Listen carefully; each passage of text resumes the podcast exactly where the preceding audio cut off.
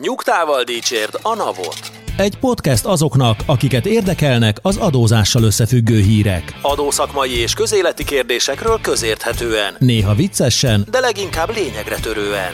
Boár György és Radnai Károly, valamint állandó beszélgetőtársuk Horváth Dániel, Két hetente összefoglalja, amit nem akarunk hallani, de mégis mindenkit foglalkoztat.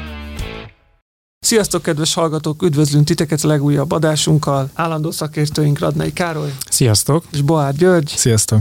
Én Horváth Dániel vagyok. El kell mondani a hallgatóknak, hogy egy kicsit megvágtuk Daninak a monológiát itt az elején, és most egy szegény Próbálás. maradt, hogy most mit fog mondani az elején.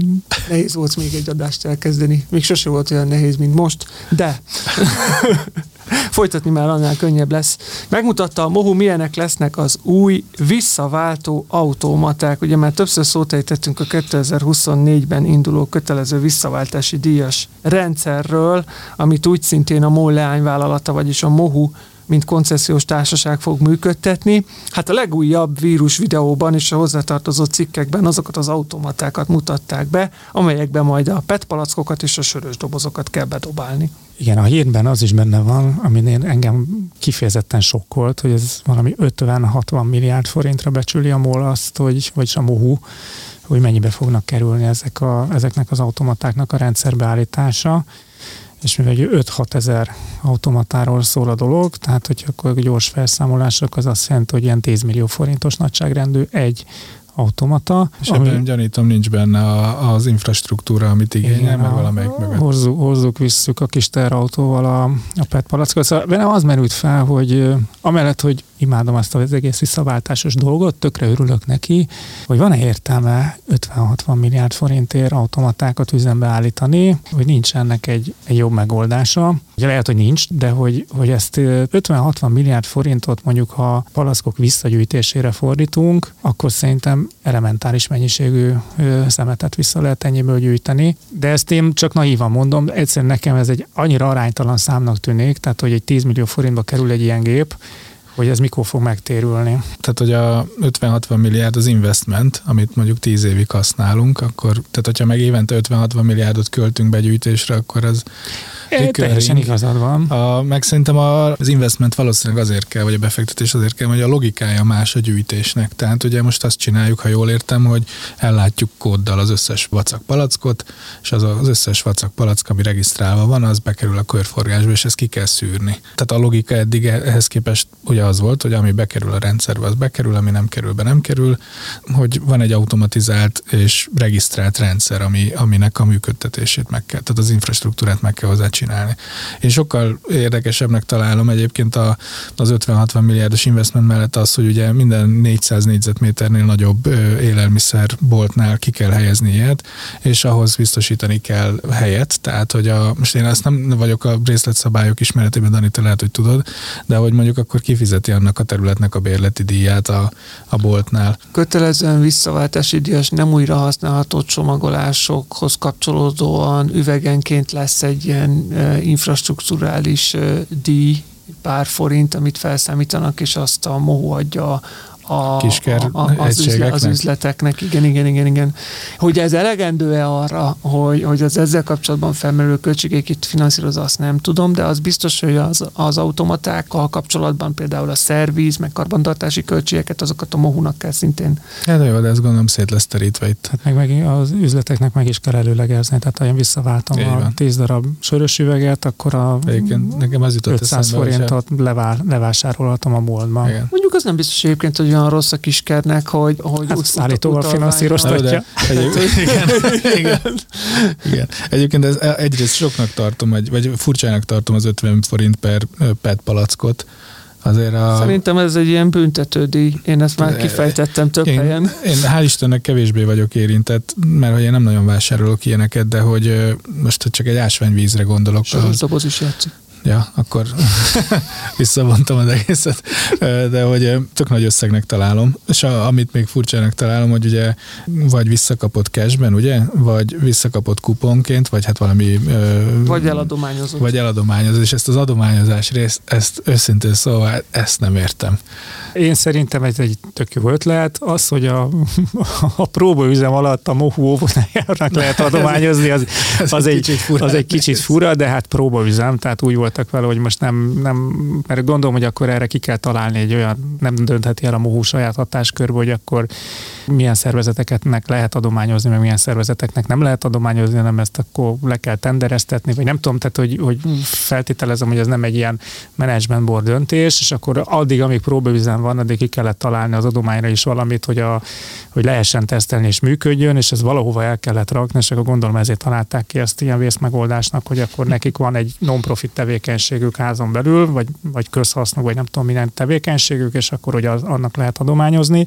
De hogy szerintem van ennek, tehát én például utálom, hogyha apró van a, a zsebemben, nem tudok vele mit kezdeni, és valószínűleg, hogy visszaváltom a, az öt darab üveget, és kapok érte 250 forintot, akkor nagyjából semmit nem fogok vele tudni csinálni.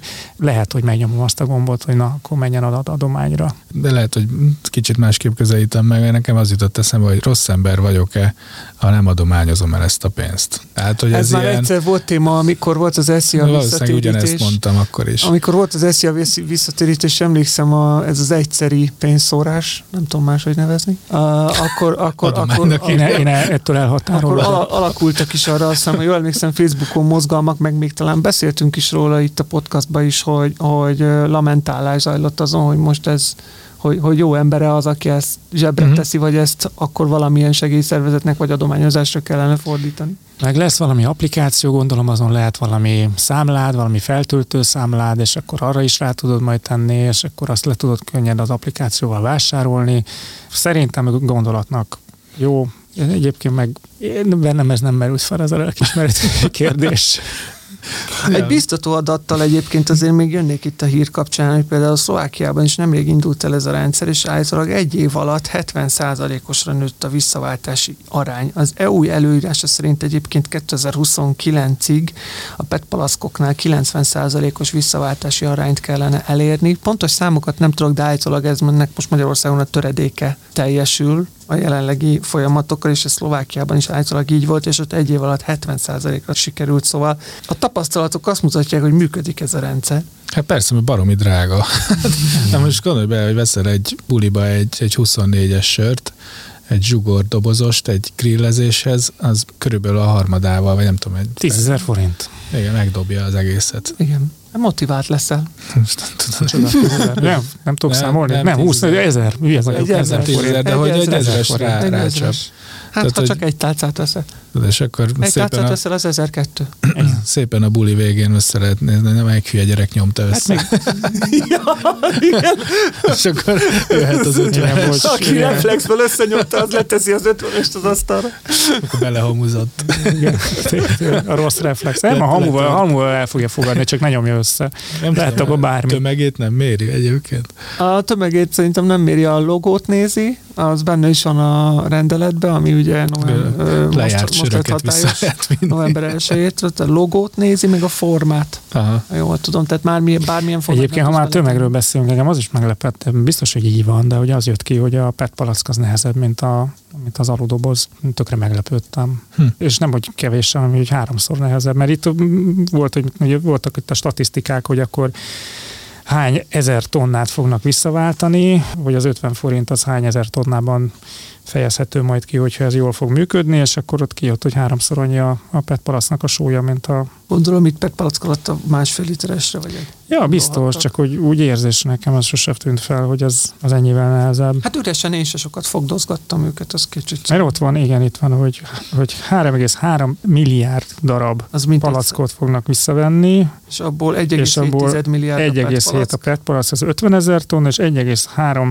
milliárd aludoboz, és az 18 ezer tonna, tehát hogy hát jó, nem pont harmada, de hogy kevesebb, mint a fele, és hát ott van a 0,3 9,3 milliárd üveg, és az 91 ezer tonna, tehát hogy az meg aránytalan, hát nyilván az üveg baromi nehéz. Én meg azt már összesen lehet préselni. Most a számok alapján én még azon kezdtem el gondolkodni, hogy ez ugye van egy ilyen adat is itt, hogy óránként 180 ezer PET palackot használunk el. Most képzeld, hogyha mindegyik visszakerül a feladóhoz, és nem lehet összenyomni, az mekkora raktárteret igényel? Tehát, hogy... Hát vagy nagyon hatékony újrahasznosítási rendszert, bejáratott csatornákkal, mert a mohué lesz ez a feladat. Egyébként mi fog történni ez engem? Én ezt nem látom. Ez Tehát, visszakerül hogy... a mohuhoz. Oké, de nem nyomhatom össze a palackot. Te nem, de az automata összefogja. Az automata összenyomja? Igen. Ja. Igen, tehát ott már tömörebben kerül ja, vissza okay. a mohuhoz. Okay. Tehát az, ezek az automaták, most itt a hát gyártókat is drága. megnevezték, de hogy ezek össze fogják nyomni. Ja, megértettem. Össze fogják nyomni, és aztán visszakerül a mohuhoz, és aztán a mohunak kell gondoskodni a, hasznosításáról. Megértettem. Nekem ennyi derült ki a rendeletből, hogy aztán az milyen módon fog lezajlani, az, az már egy másik kérdés, de hát gondolom javarészt azokhoz a gyártókhoz kerül vissza, akik meg ebből csinálják az új palackot. Ja, igen, azt a részét már valószínűleg értem, csak a, ezt nem értettem, hogy hogyha nem nyomhatom össze, akkor igazából ennek az össze nem nyomásnak és a sérülésmentességnek te csak nem a, nyomhatod össze, de te is azért, igen, ezért, igen, te ezért nem nyomhatod össze, mert akkor nem látna a logót. Általában a norvég rendszer a leghatékonyabb a, a világon, ott 100% körüli az újrahasznosítási arány. Ezt csak üdvözölni tudjuk. Jó, de ott Teslákkal viszik. A használt akut meg majd elviszik valahol. Na jó. Na, lépjünk egyet tovább a vagyonkezelés irányába. Szigorítani akart a kormány a leggazdagabbak vagyonkezelésén, de ez végül nem sikerült, vagy sikerült? Nagyjából ez itt a kérdés. Az idei évben elég izgalmasan alakult, ugyanis a bizalmi vagyonkezelés szabályozása többszöri módosításon esett, tehát a vagyonrendelés művelete például adó szempontú megítélése több módosításon is átesett. Volt egy kis hullámvasút idén e tekintetben. Nem tudom, hogy mennyire kellene visszalépnünk itt a beszélgetésben. Szerintem eddig nagyon keveset, nagyon keveset beszéltünk BVK-ról. A bizalmi vagyonkezelésnél volt egy olyan, vagy van egy olyan lehetőség, hogy, hogy adóelőnyöket lehet kihasználni a, a, a bizalmi vagyonkezelés létrehozásakor, amit ugye megpróbálta szakmai okokra hivatkozva a, a, kormány, illetve a parlament becsukni ezt a lehetőséget nyáron, azt szeptember 12-én hatályba lépett, majd most egy újabb módosítással nagyjából visszaállítjuk, hát nem visszaállítjuk, de hasonlóvá alakítjuk a rendszert, mint ami volt.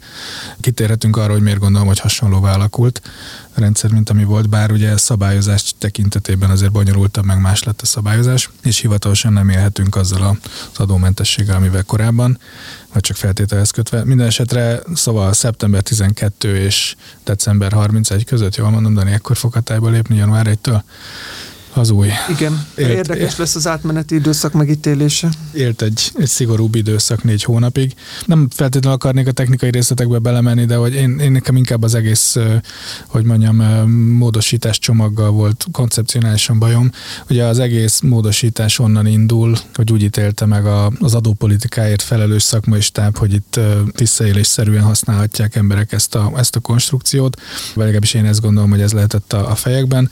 Nekem meg az a tapasztalat, tapasztalatom, hogy nem így történik egy ilyen. Ha valaki egy ilyet megcsinál, akkor ahhoz kötve lesz sok évig, mert így van értelme ennek az egésznek. Ugye a, a, a cikk, ami apropóját adja a, a beszélgetésnek, vagy a hírnek, ugye azt a példát hozza, hogy hétfőn valaki létrehozza a bizalmi vagyonkezelését, felértékeli az eszközeit adómentesen, kedden eladja, vagy beteszi a bizalmi vagyonkezésbe a céget, ugye? Igen, szerdán, szerdán eladja, csütörtökön pedig kiveszi a pénzt adómentesen, és, és akkor erre lehet használni.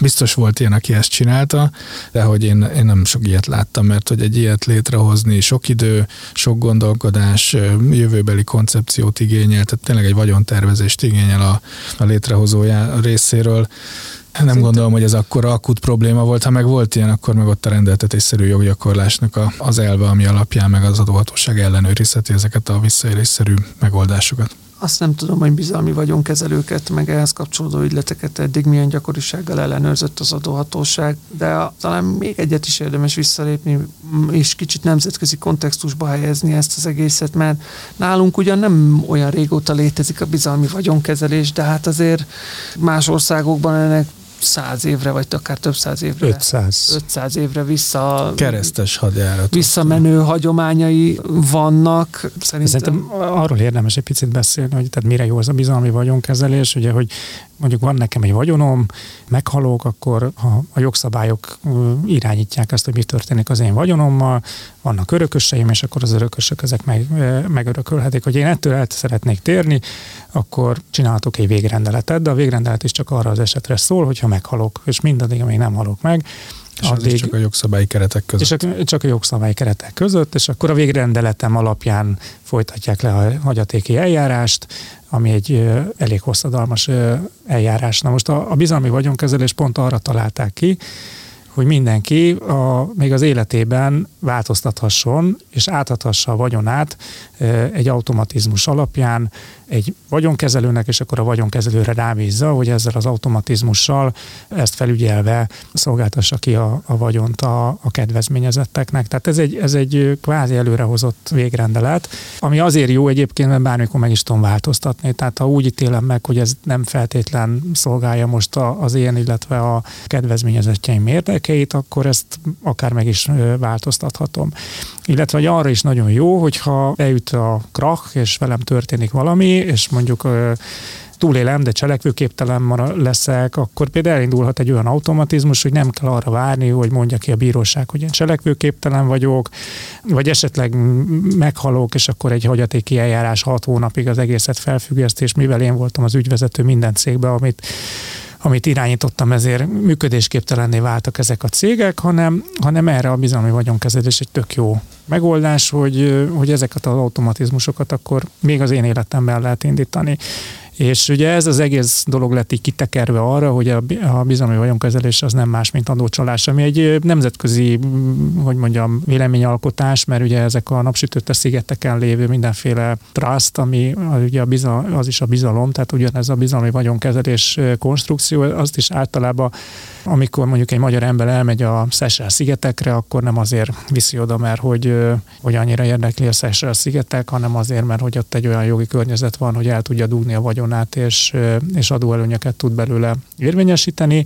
Ebből a szempontból tök jó volt ezt az intézmény Magyarországon is meghonosítani, mert, mert nem kell kivinni a vagyont, és, és itt szem előtt van.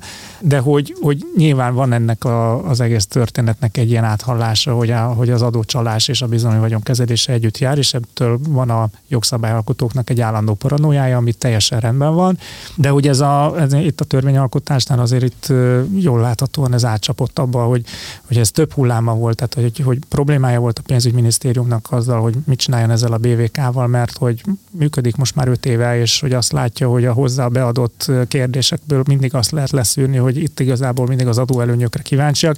Hát persze, hát mi más kérdeznének meg a pénzügyminisztériumtól, nem az adóelőnyöket, mert a, a jogi részre nem ők a kompetensek, de hogy volt egy ilyen, ilyen érzésük, és ugye többfajta jogszabály javaslat is volt a terítéken, és hát az az érdekes, hogy az, a, amivel először indított a pénzügyminisztérium, az ugyanaz volt, mint amivel most végez. Tehát ahol visszajutunk, tehát hogy, hogy valamiért kapott ez a dolog egy gellert, és kapott egy ilyen nagyon agresszív megszorítást, hogy, hogy már pedig semmi olyan nem fordulhat elő, amiből adóelőnyt hozható ki, ami azért butaság, mert mert akkor a holding struktúrák miért vannak? Tehát a holding struktúrából is ki lehet hozni adóelőnyt. Miért tesszük ezt, a, ezt az instrumentumot rosszabbá annál, mint ami, ami egyébként is van, illetve hát ott van, a, hogyha meghalok, akkor az üreg, örökhagyás az illetékmentes a, a családtagok között, a hozzátartozók részére, tehát hogy, hogy teljesen értelmetlen volt ebből ennyire visszalépni.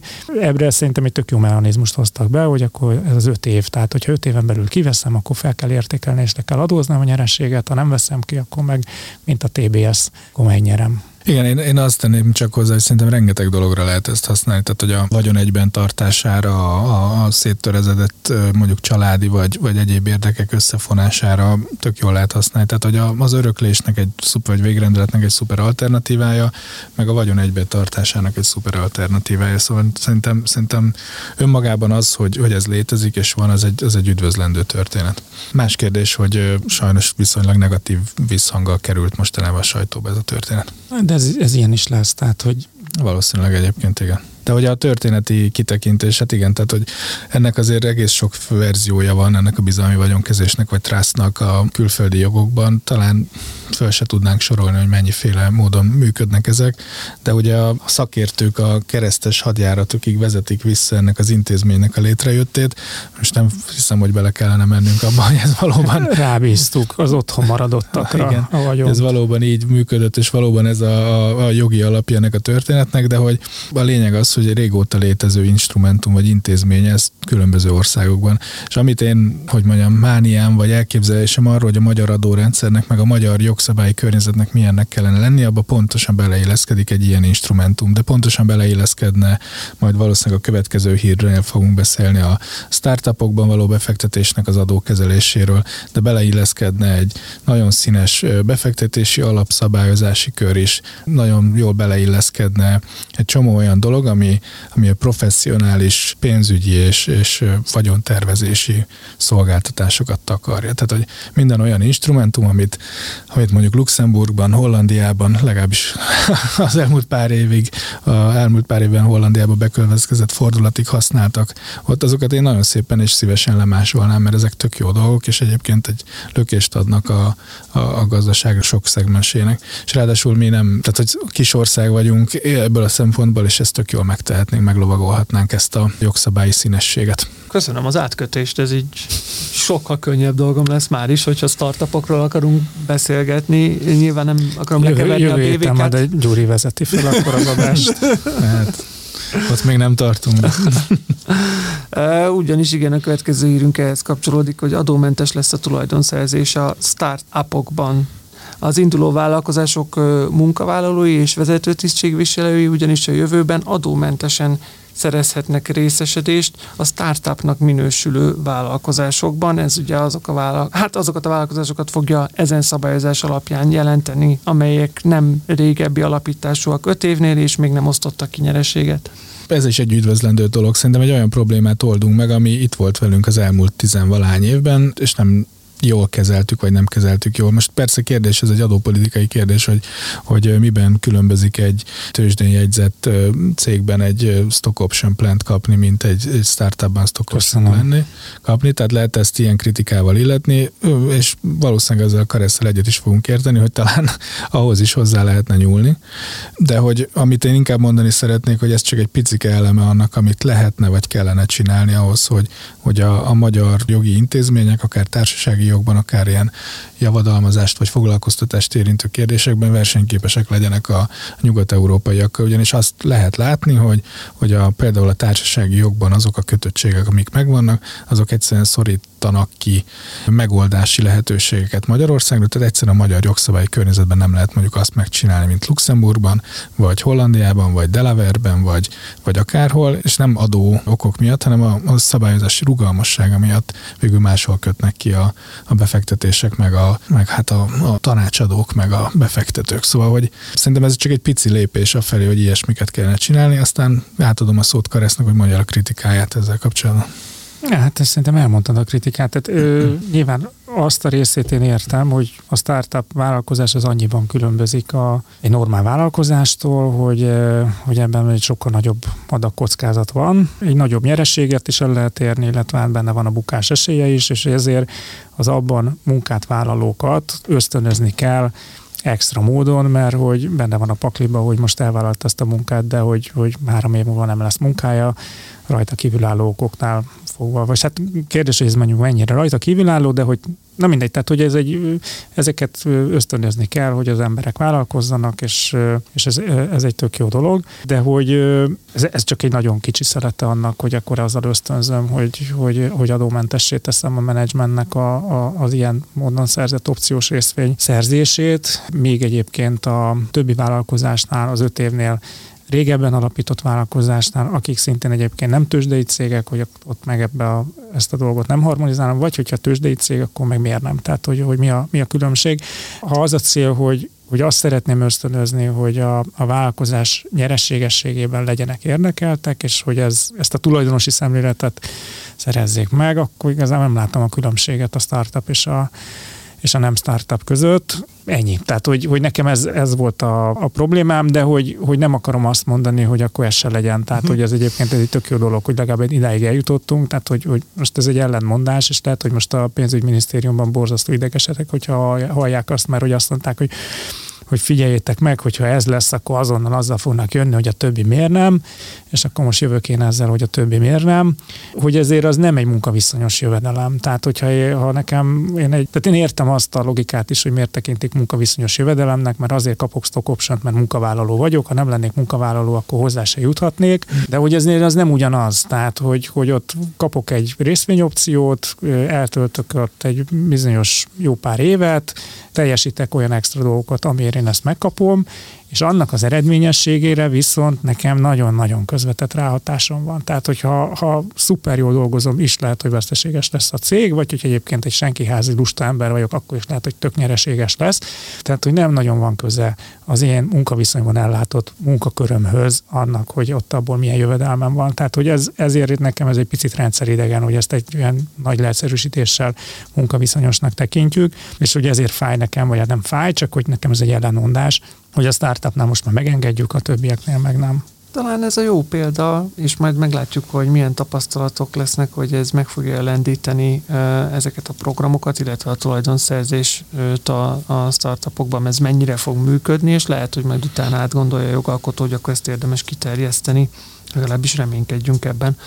Mondjuk itt nem érdemes nemzetközi példákat hozni, mert lehet kedvezményes nemzetközi példákat hozni, csak a nyugat-európai társadalmakban magasabb az SZIA, tehát hogy Igen. azt is szépen akkor ilyenkor be lehet hozni, hogy ott meg viszont nem 15% lesz az SZIA.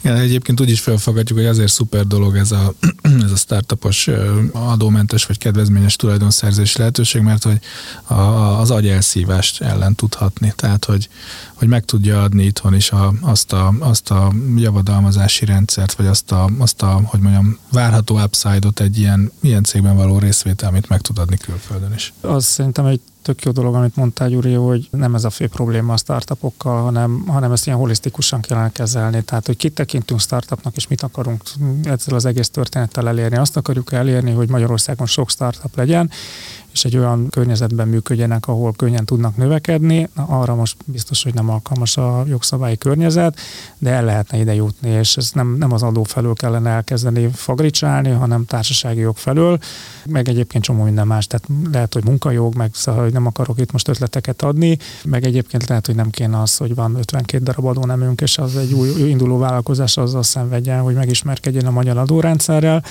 tehát, hogy ebben azért lehetne nagyokat egyszerűsíteni, és hogy innen kellene szerintem elkezdeni ezt az egészet, és utána megnézni, hogy ebből akkor mit tudunk megvalósítani. Hát új adónemekről ma még lesz szó, de most még egyelőre új adónemek és új témák a mai adásban. Minden adásra jó és idén most már ez a 20. adásunk, vagy 20 valány, tehát tavaly 50 adónemünk volt idén, nettó 70 van legalább. De közben megígértük az Európai Uniónak, hogy egyszerűsítsük az adórendszert, de hát majd ez is biztos megtörténik egyszer. Addig is harapunk egy nagyot egy új témába, legalábbis a podcast szempontjából új témába, a nyugdíjrendszerrel fogunk foglalkozni, ugyanis Varga Mihály pénzügyminiszter is ezt tette, amikor november 28-án bejelentette, hogy hamarosan a nyilvánosság elé kerülhet nemzetközi szakértők elemzése a magyar nyugdíjbiztosítási rendszerről. Ezt a kormány is majd értékeli, és 2024 első felében társadalmi vitára bocsátja a javaslatokat.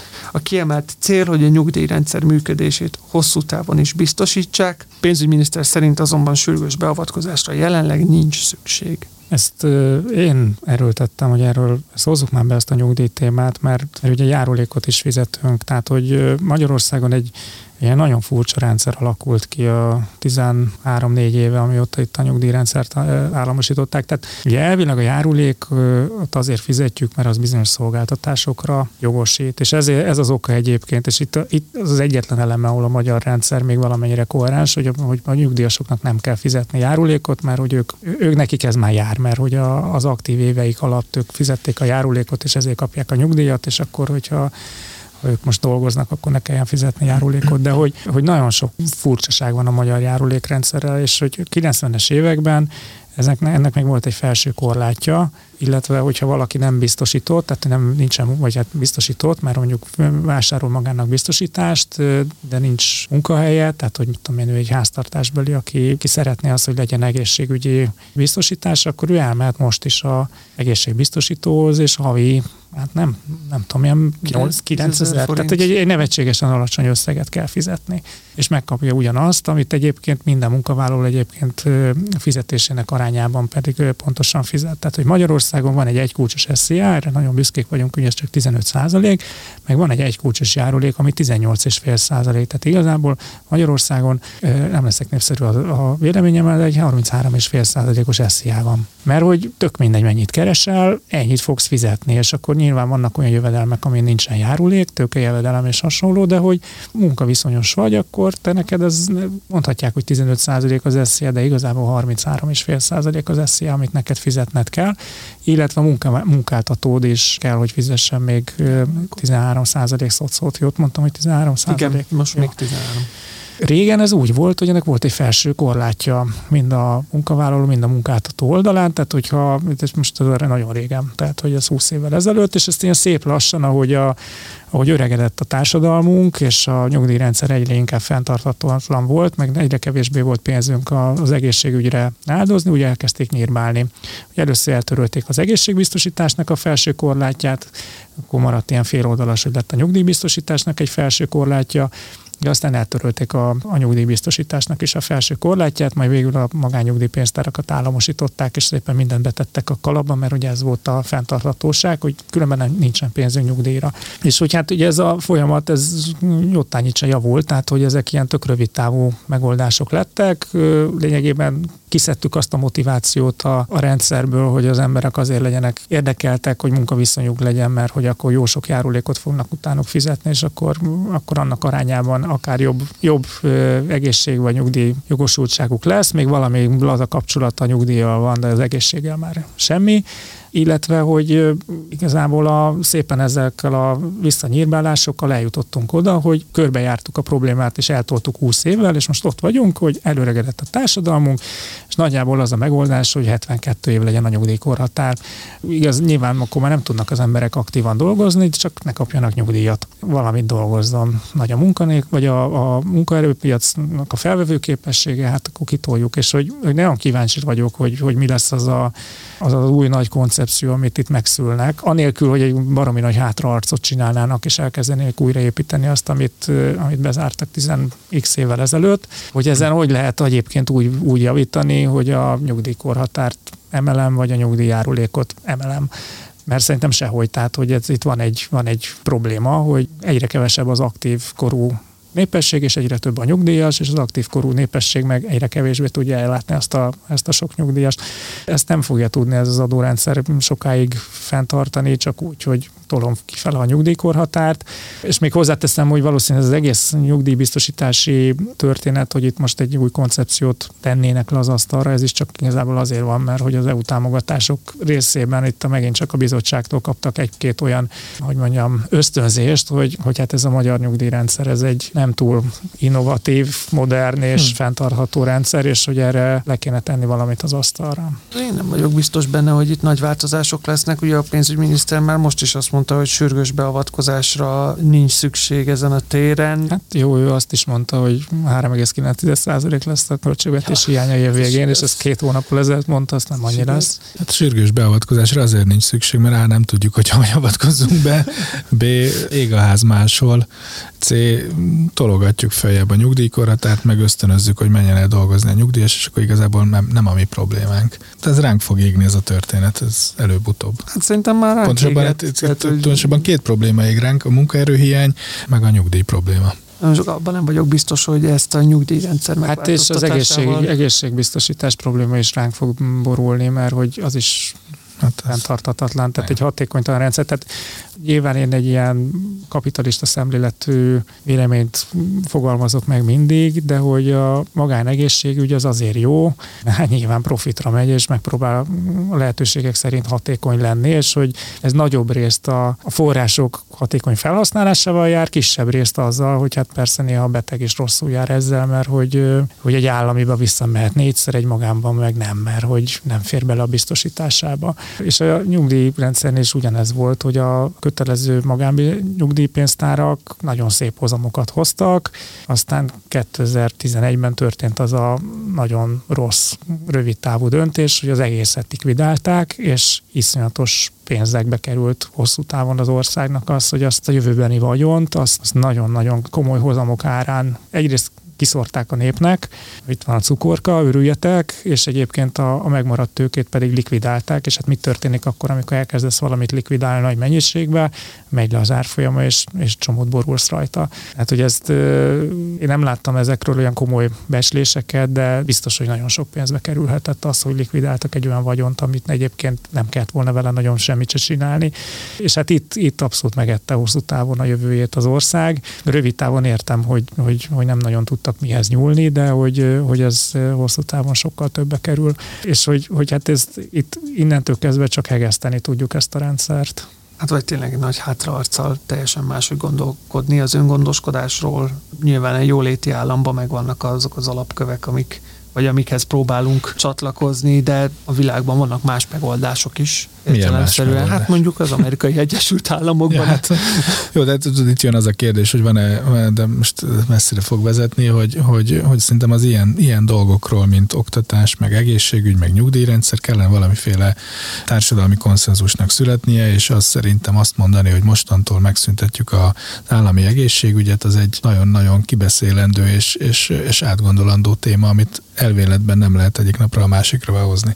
Legalábbis én, én szerintem. De én szerintem nem, mert ez egy széls, szélsős érték, hogy, hogy azt mondjuk megszüntetjük. Tehát szerintem hát nem, nem, az Egyesült nem, Államokban is van valami biztosított rendszer. De, csak igen, a... de hogy, hogy nyilván de szerintem azt senki nem gondolja, hogy meg kellene szüntetni Magyarországon az állami egészségügyet, csak az, hogy legyen lehetősége a betegnek mondjuk azt választani, hogy hogy egy csökkentett felárért, de mondjuk tudja a magánbiztosítást választani. Tehát azt mondja, hogy én fizetem ugyanazt a járulékot, de mivel fizettem a járulékot, ezért elmegyek a magán egészségügybe, ahol a magánegészségügy megkapja a, a rám fordított kezelés kétharmadát az államtól, és az egyharmadát még nekem kell fizetni. Most mondtam egy ilyen nagyon egyszerű dolgot, és akkor ez nem az, mint ami most van, hogy mindenki fizeti a közösbe, és van egy teljesen működésképtelen állami egészségügyünk, és egyébként mindenki elmegy a magánegészségügybe, és akkor fizeti duplán. Egyébként ez azért... Ezért mondtam a 33,5% SZH-t, hogy Igen. igazából nem tudjuk, mit finanszírozunk. Hát ugyanez igaz a nyugdíjra, és onnan indultunk. Egyébként ez azért is érdekes, amit mondasz, mert, mert, mert ez nem teljesen alaptalan, még az egészségügyi ellátásba se. Tehát a gyógyszerár kiegészítés az most is nagyon hasonlóan működik Igen. ahhoz, amit elmondtál. Tehát, hogy, hogy a... Meg nem kell mindent az államnak csinálni, tehát közfeladatot át tud vállalni a magánegészségügy, és lehet, hogy hatékonyabban csinálná meg. Tehát, hogy, hogy mint ahogy egyébként a házi orvosi rendszer is azért egy félig magánegészségügy, mert ezek a házi orvosi praxisok, ezek magánpraxisok, és azért ott is működik egyfajta hatékonyság, hogy, hogy ők azért, ugye a, a vizidi történetnek a nagy vesztesei annak idején pont a magán, a, ja. ezek a házi orvosi praxisok voltak, akik ebből, ebből erősödhettek volna meg, ezért van az, hogy aztán most egy kipusztulóban van a, Senki a, a házi orvosi rendszer. Ja. Hát majd meglátjuk, hogy a nyugdíjrendszer akkor ezek szerint egyrészt jövőre mi, mi kerül társadalmi vitára, bocsátásra, milyen javaslatok, illetve hogy akkor hm. mennyi fog megvalósulni. De... Hát, hát három nap alatt lehet kommentálni az új rendszer. Igen, igen, igen, igen. De ha már belengedtétek itt egy-két hírrel ezelőtt az új adót, akkor folytassuk is innen ugyanis új adót tervez kivetni a kormány az iparbiztonság érdekében, iparbiztonsági hozzájárulásnak fogják ezt nevezni, és az üzemeltetési engedéllyel rendelkező atomerőműveket, a veszélyes anyagokkal foglalkozó magyar üzemeket fogja terhelni. Az előző évi nettó árbevétel 0,42 ezred százaléka lesz az adómérték. Először olvastam ezt a hírt, vagy hát igazából először hallottuk, a hírt, így plegyka szinten, hogy jön majd valami ilyen. Tehát, hogy én meg voltam róla győződve, hogy ezt megint kitalálták valakire, de akkor nem tudtuk még a, te, a mértéket, mert csak annyit tudtuk, hogy ahol, hogy ezt hallottuk, hogy ahol ilyen riasztó lesz, ilyen lakossági riasztó lesz, ott azt komoly kell fizetni, és akkor vegyi üzem, milyen vegyi üzem, ugye akkor melyik, melyik az, ami beletartozhat, meg, meg majd nyilván a paksi atomerőmű, meg milyen erőművek eshetnek majd az adó alá, és hogy akkor ez megint egy ilyen tök jó ilyen mondva csinált külön adó, hogy akkor kitaláltuk azt, hogy ahol piros a kerítés, ott kétszer annyi adót kell fizetni, mint ahol nem. De hogy most elolvasva ezt a hírt, meg látva az adó mértékét, hogy ez egyébként egy, egy nem immateriális, de majdnem immateriális összeg, tehát ettől senki nem fog becsődölni, ettől senki nem fog elmenni az országból, és így igazából nem, tehát hogy azt számolgattuk, ez a 0,042 százalék, tehát hogy ez a 42 ezrelék százalék, ez mondjuk azt jelenti, hogy, hogy, egy milliárd forint után 420 ezer forintot kell fizetni, tehát ha van egy nagy paksi atomerőmű, akinek mondjuk 1000 milliárd forint bevétele van, akkor az gyors az 420 millió forint lesz, tehát hogy az, azért az nem az az összeg, amitől egy paksi atomerőmű kettes blokkja le fog állni, mert nem, már nem rentábilis a, a működtetése, illetve nem az az összeg, amitől az áramdíjak majd föl fognak ugrani a, az egekbe, és akkor miről szólhat ez a, a dolog? Az, hogy valószínűleg a katasztrófavédelemnek akartak egy kis plusz forrást biztosítani,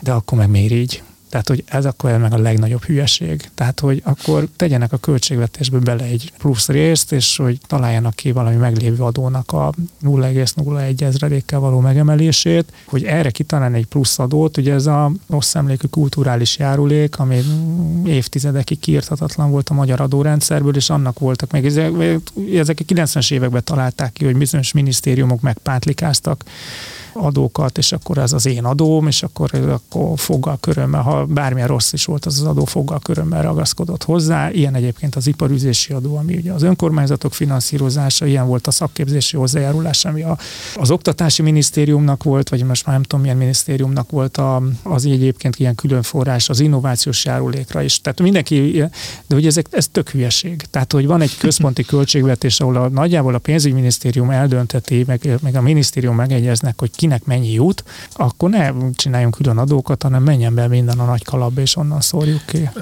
csak hogy ne a, a hülyeség szintjén maradjon a beszélgetés erről, de hogy szerintem a, a kérdés szakmailag az inkább valószínűleg az nem, hogy milyen adóztatási koncepciót követünk, tehát hogy azzal akarunk fizettetni valamilyen rendszer fenntartásáért egy díjat, aki miatt ezt a rendszert fenntartjuk, mert hogyha le akarom ezt fordítani, akkor azzal fizettetem, aki miatt a katasztrófa védelemnek extra munkája van, vagy terítsük szét a teljes társadalmon, és akkor itt emeljük meg a, nem tudom, társasági adót. Nem Na jó, de most a Paksi atomerőmű miért van? Miattunk van, nem? Tehát, hogy ez nem, Igen, nem egy olyan célú a, dolog. Persze, tehát, hogy itt jön a, itt jön a kérdés ennek. A Paksi hogy... atomerőmű múlik, akkor szereljük le ezeket a riasztókat, és Csak akkor hogy nem van, van szerintem más ilyen, ilyen adó is, nem? Most így hirtelen nem tudok, de biztos, hogy van más olyan adó is, amit, amit arra terhelünk, aki miatt fenntartunk egy rendszert. Valamilyen hozzájárulás, vagy valami biztosan létezik. Szóval szerintem ez egy adóztatási koncepció. Termékdíj, turizmusfejlesztési hozzájárulás. Tehát, hogy ez akkor bármilyen gyára igaz, hogy az most akkor a, a, a gyár miatt utat kell csinálni, meg tudom, tehát hogy, hogy ezek ilyen járulékos dolgok, tehát hogy ez a gazdaság része, hogy igen, tehát vannak olyan mit tudom én, nitrogén művek, nitrogéngyártás, tehát hogy persze környezetszennyező, veszélyes, stb., de kell. Tehát, hogy, hogy most, de nincs olyan opció, hogy nem kell. Mm. Tehát, hogy akkor, akkor ez ennyibe kerül, akkor fenntartunk ennek egy rendszert. Egyébként meg ezek a cégek egyébként, aki ebbe fog tartozni, az mindegyik megkapja valamilyen különadót is. Nem, nem, nem érzem azt, hogy mintha nem lennének már eddig is adóztatva. Nekem egy bajom van ezzel az egésszel, hogy én most már tényleg mániákusan írtózok a hat paragrafusos adóktól. Tehát most azt nem mondom, hogy ez hat lehet, hogy hét vagy nyolc, de hogy annál nem több, az biztos, mert ebből csak baj lesz.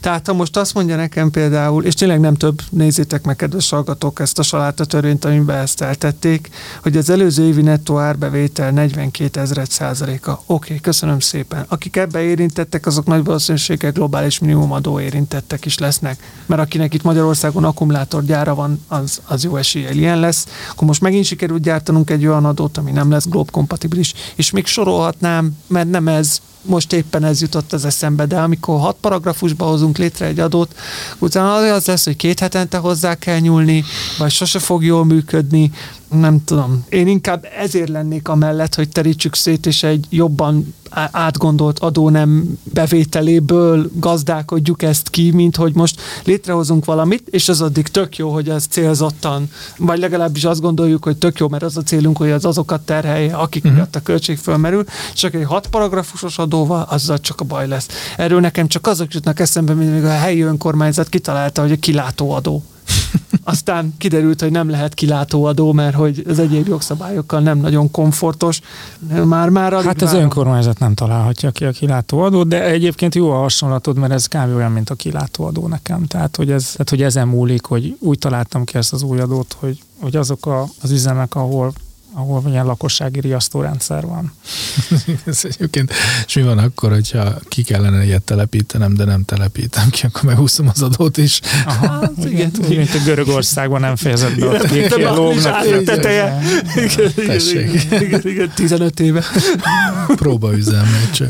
Na de az új témák mellett a slágerekről is kell beszélni, mindig akkor jó egy műsor, ha azok is előkerülnek. Most akkor pedig az benzinről lesz szó, a jövedéki adóemelésről sem először beszélünk, de hát most már azért kezdenek konkretizálódni a számok. Ugye a, a MOL részéről Ernádi Zsolt egy pár hete nyilatkozta, hogy 40 forinttal fog emelkedni januártól a benzinára, most már 41,3 forintos számot lehet hallani a jövedéki adóár emelés kapcsán, és egyre több tanulmány utal arra, hogy ezzel gyakorlatilag a régióban magasan nálunk lesz 24 januárjától a legmagasabb a benzin és a dízel ára. Igen, és szerintem egyszer foglalkoztunk ezzel egy pár héttel ezelőtt, amikor összehasonlítottuk, hogy miért van az, hogy Magyarországon nem olcsóbb az üzemanyagára, miközben egyébként itt a, az olcsó orosz olajból gyártjuk a, az üzemanyagot, és akkor beszéltünk róla, hogy azért, mert hogy az adók már megették ezt az előnyt.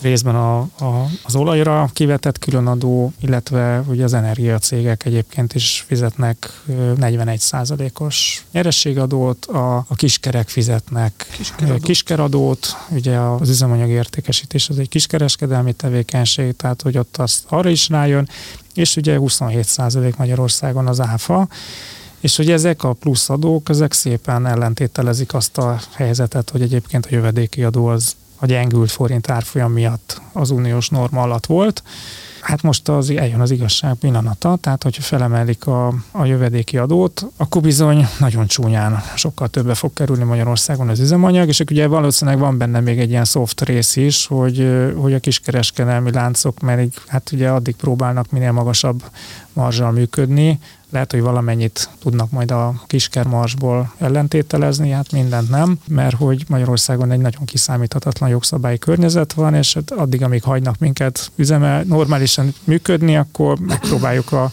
maximálisan kihasználni a, a marzsokat, a teherbíró képességnek megfelelően, mert hogy ugye egyébként előtte volt egy év, amikor meg majdnem csődbe mentek a kiskutak, mert hogy, hogy egyszerűen nem tudták fenntartani rentábilisan az árstop miatt a működésüket. 41,3 forint, ez most első ilyen drasztikusnak tűnik, meg arról is jelent meg cikk, hogy igazából ez a jövedéki adó emelés, ez, hogy kontextusba helyezzük, eddig nagyon a EU-s minimum szint alatt volt a magyar jövedéki adó. Most ezt megemelik január 1 hogy elérje az EU-s minimum szintet, de nem csak azt fogja elérni, hanem annál várhatóan lényegesen magasabb lesz. Már az is egy érdekes kérdés, hogy ha eddig jó volt nekünk úgy, hogy jóval a minimum szint alatt volt, akkor most miért kellett sokkal magasabbra ö, emelni, amikor amúgy is drága volt az üzemanyag. Ez is egy érdekes kérdés lehet.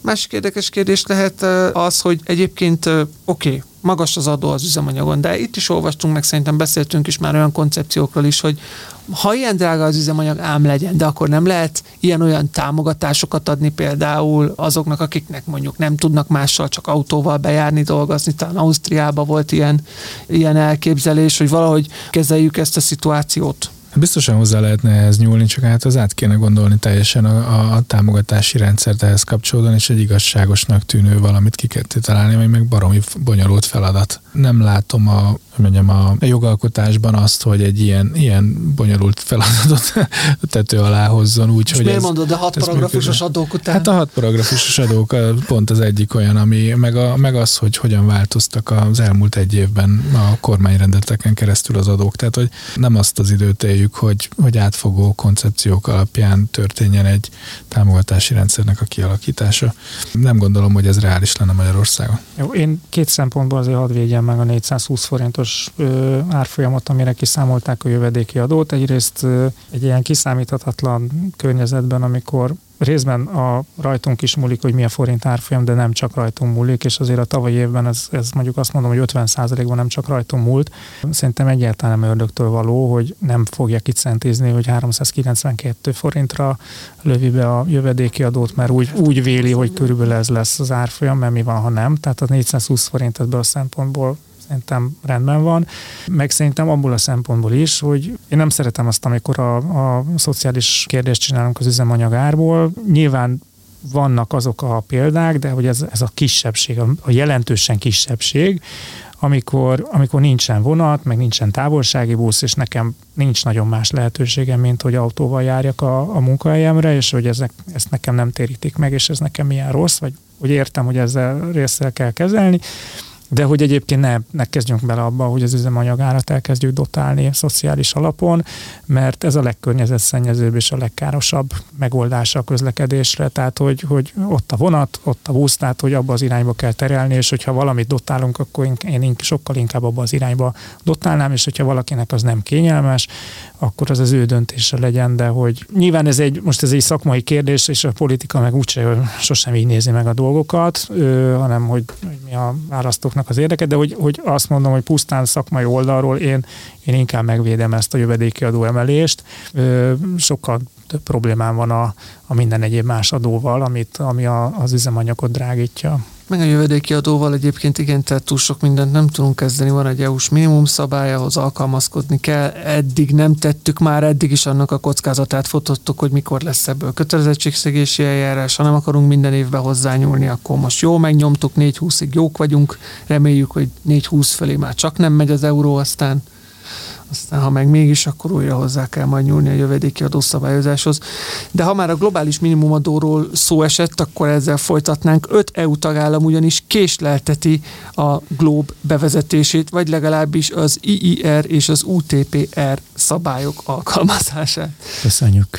Ja, azért mertem ezeket a rövidítéseket használni, mert szerintem már az IIR-t is, meg az UTPR-t is itt az adás keretei között is definiáltuk egyébként korábban, de hát mondhatom úgy is, hogy jövedelem jövedelembevonási szabály, meg aluladóztatott nyereség nem, szabály. Nem kell exkluzálnod magad, ugyanis a magyar jogszabály is így hivatkozik rájuk, tehát hogy UTPR adó, hanem valami hasonló. Igen, igen, tehát Észtország, Lettország, Litvánia, Málta és Szlovákia bejelentette, hogy 2023. december 31-től hat egymást követő időszakkal elkívánja halasztani ezeknek a szabályoknak a bevezetését.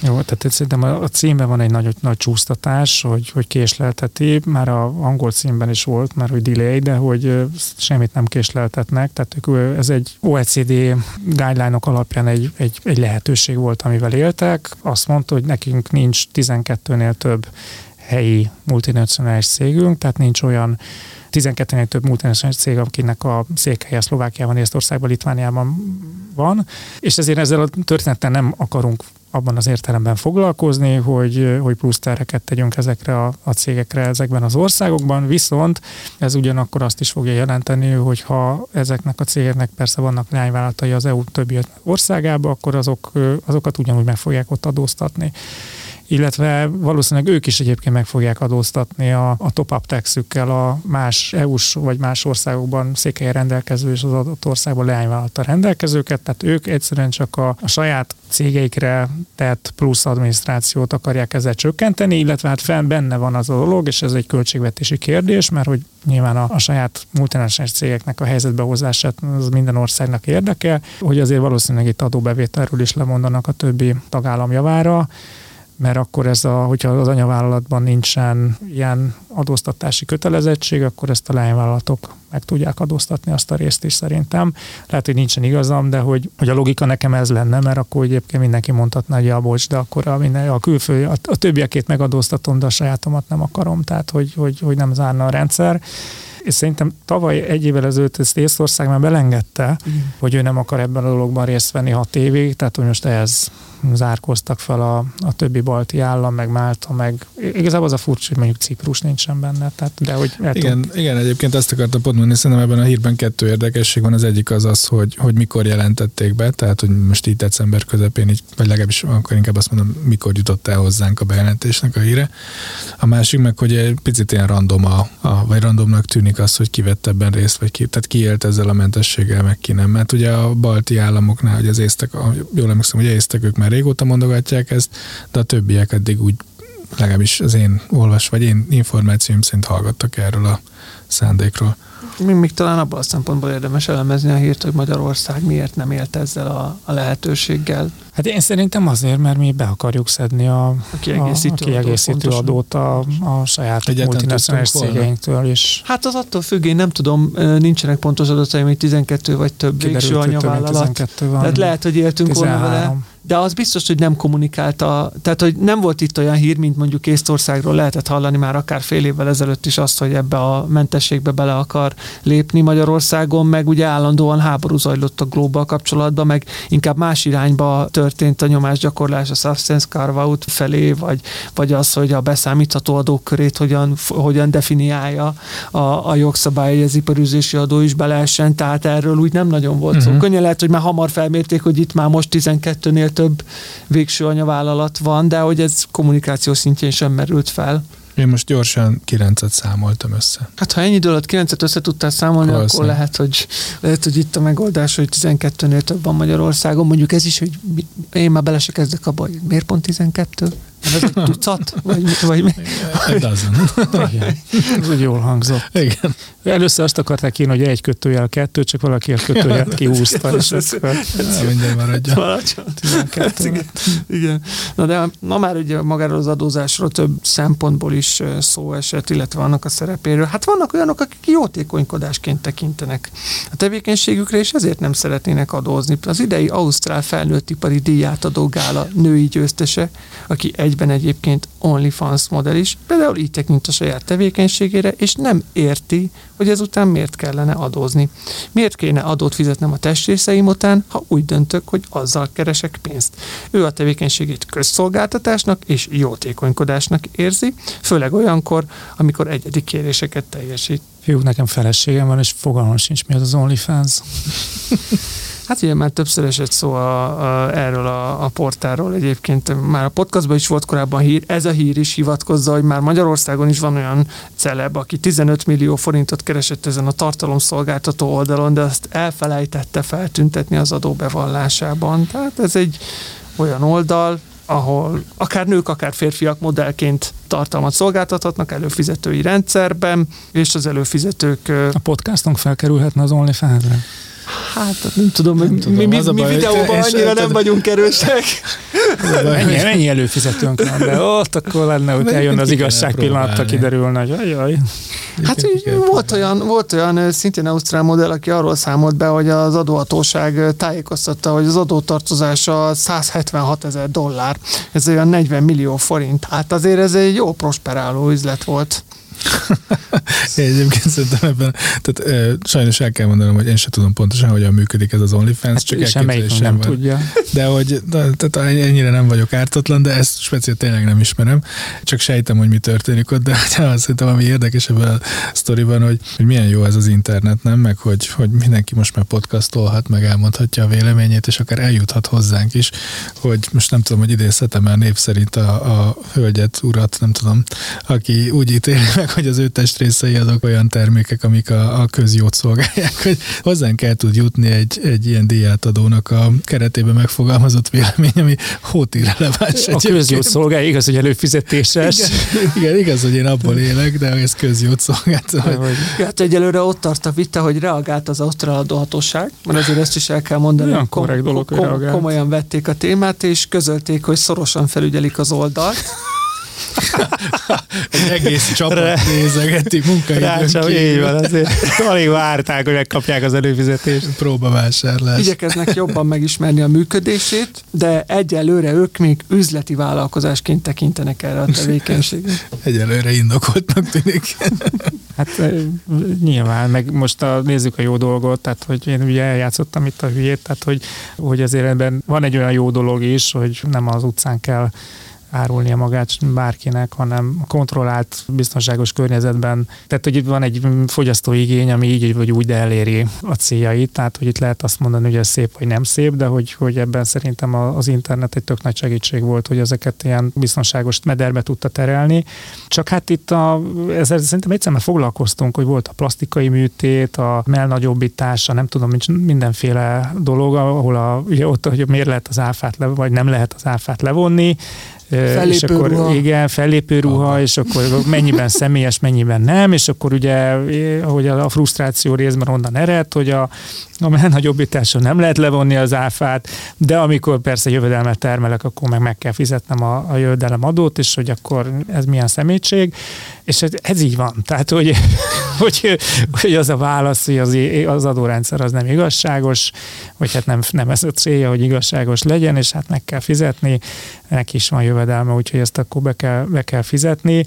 De hát nagyon jó, hogy ezekről a témákról most már ilyen, ilyen fórumokon is beszélünk. Minden esetre, ha az Ausztrál adóhatóság változtat az álláspontján, akkor arról mindenképpen be fogunk számolni, mert azt gondolom, hogy ez a magyar adóhatóság számára is érdekes. Az az Ausztrál adóhatóság, aki a Sydney olimpián megadóztatta az olimpiai aranyokat, tehát nekem az, az, az azóta tetszik, hogy az, az egy kemény, kemény hát, fiúk. Kemények, igen, tehát érdemes rájuk figyelni. Minden esetre a mai adásunkban ennyi hír fért, kedves hallgatók, illetve ezzel együtt az idei évben is ez az utolsó adásunk 2023-ban, úgyhogy itt szeretnénk nektek nagyon kellemes ünnepeket, boldog karácsonyt és boldog új évet kívánni. Köszönjük szépen, hogy az egész év folyamán velünk tartottatok, és tegyétek ezt 2024-ben is, addig is pedig vigyázzatok magatokra. Sziasztok! Sziasztok, aztán meg ne, meg, ne, meg ne történjen velünk az a bőszmeség, hogy még idén, idén vissza kell jönnünk, mert valami olyasmit látunk. De, de, ha, de nagyon reméljük, hogy nem, és boldog hát új évet. társadalmi egyeztetése, most kint van pár szabály, ugye? Vagy december 29-én átbeszéljük. Úgyhogy szeretnénk, kedves hallgatók, hogyha most kívánhatunk nektek boldog új évet. Sziasztok! Sziasztok! Sziasztok! A Nyugtával Dícsért a Napot podcast adását hallottad. Az elhangzott kijelentések és vélemények a műsorvezetők és vendégeik magánvéleményét tükrözik. A műsornak nem célja az adótanácsadás, és nem is minősül annak.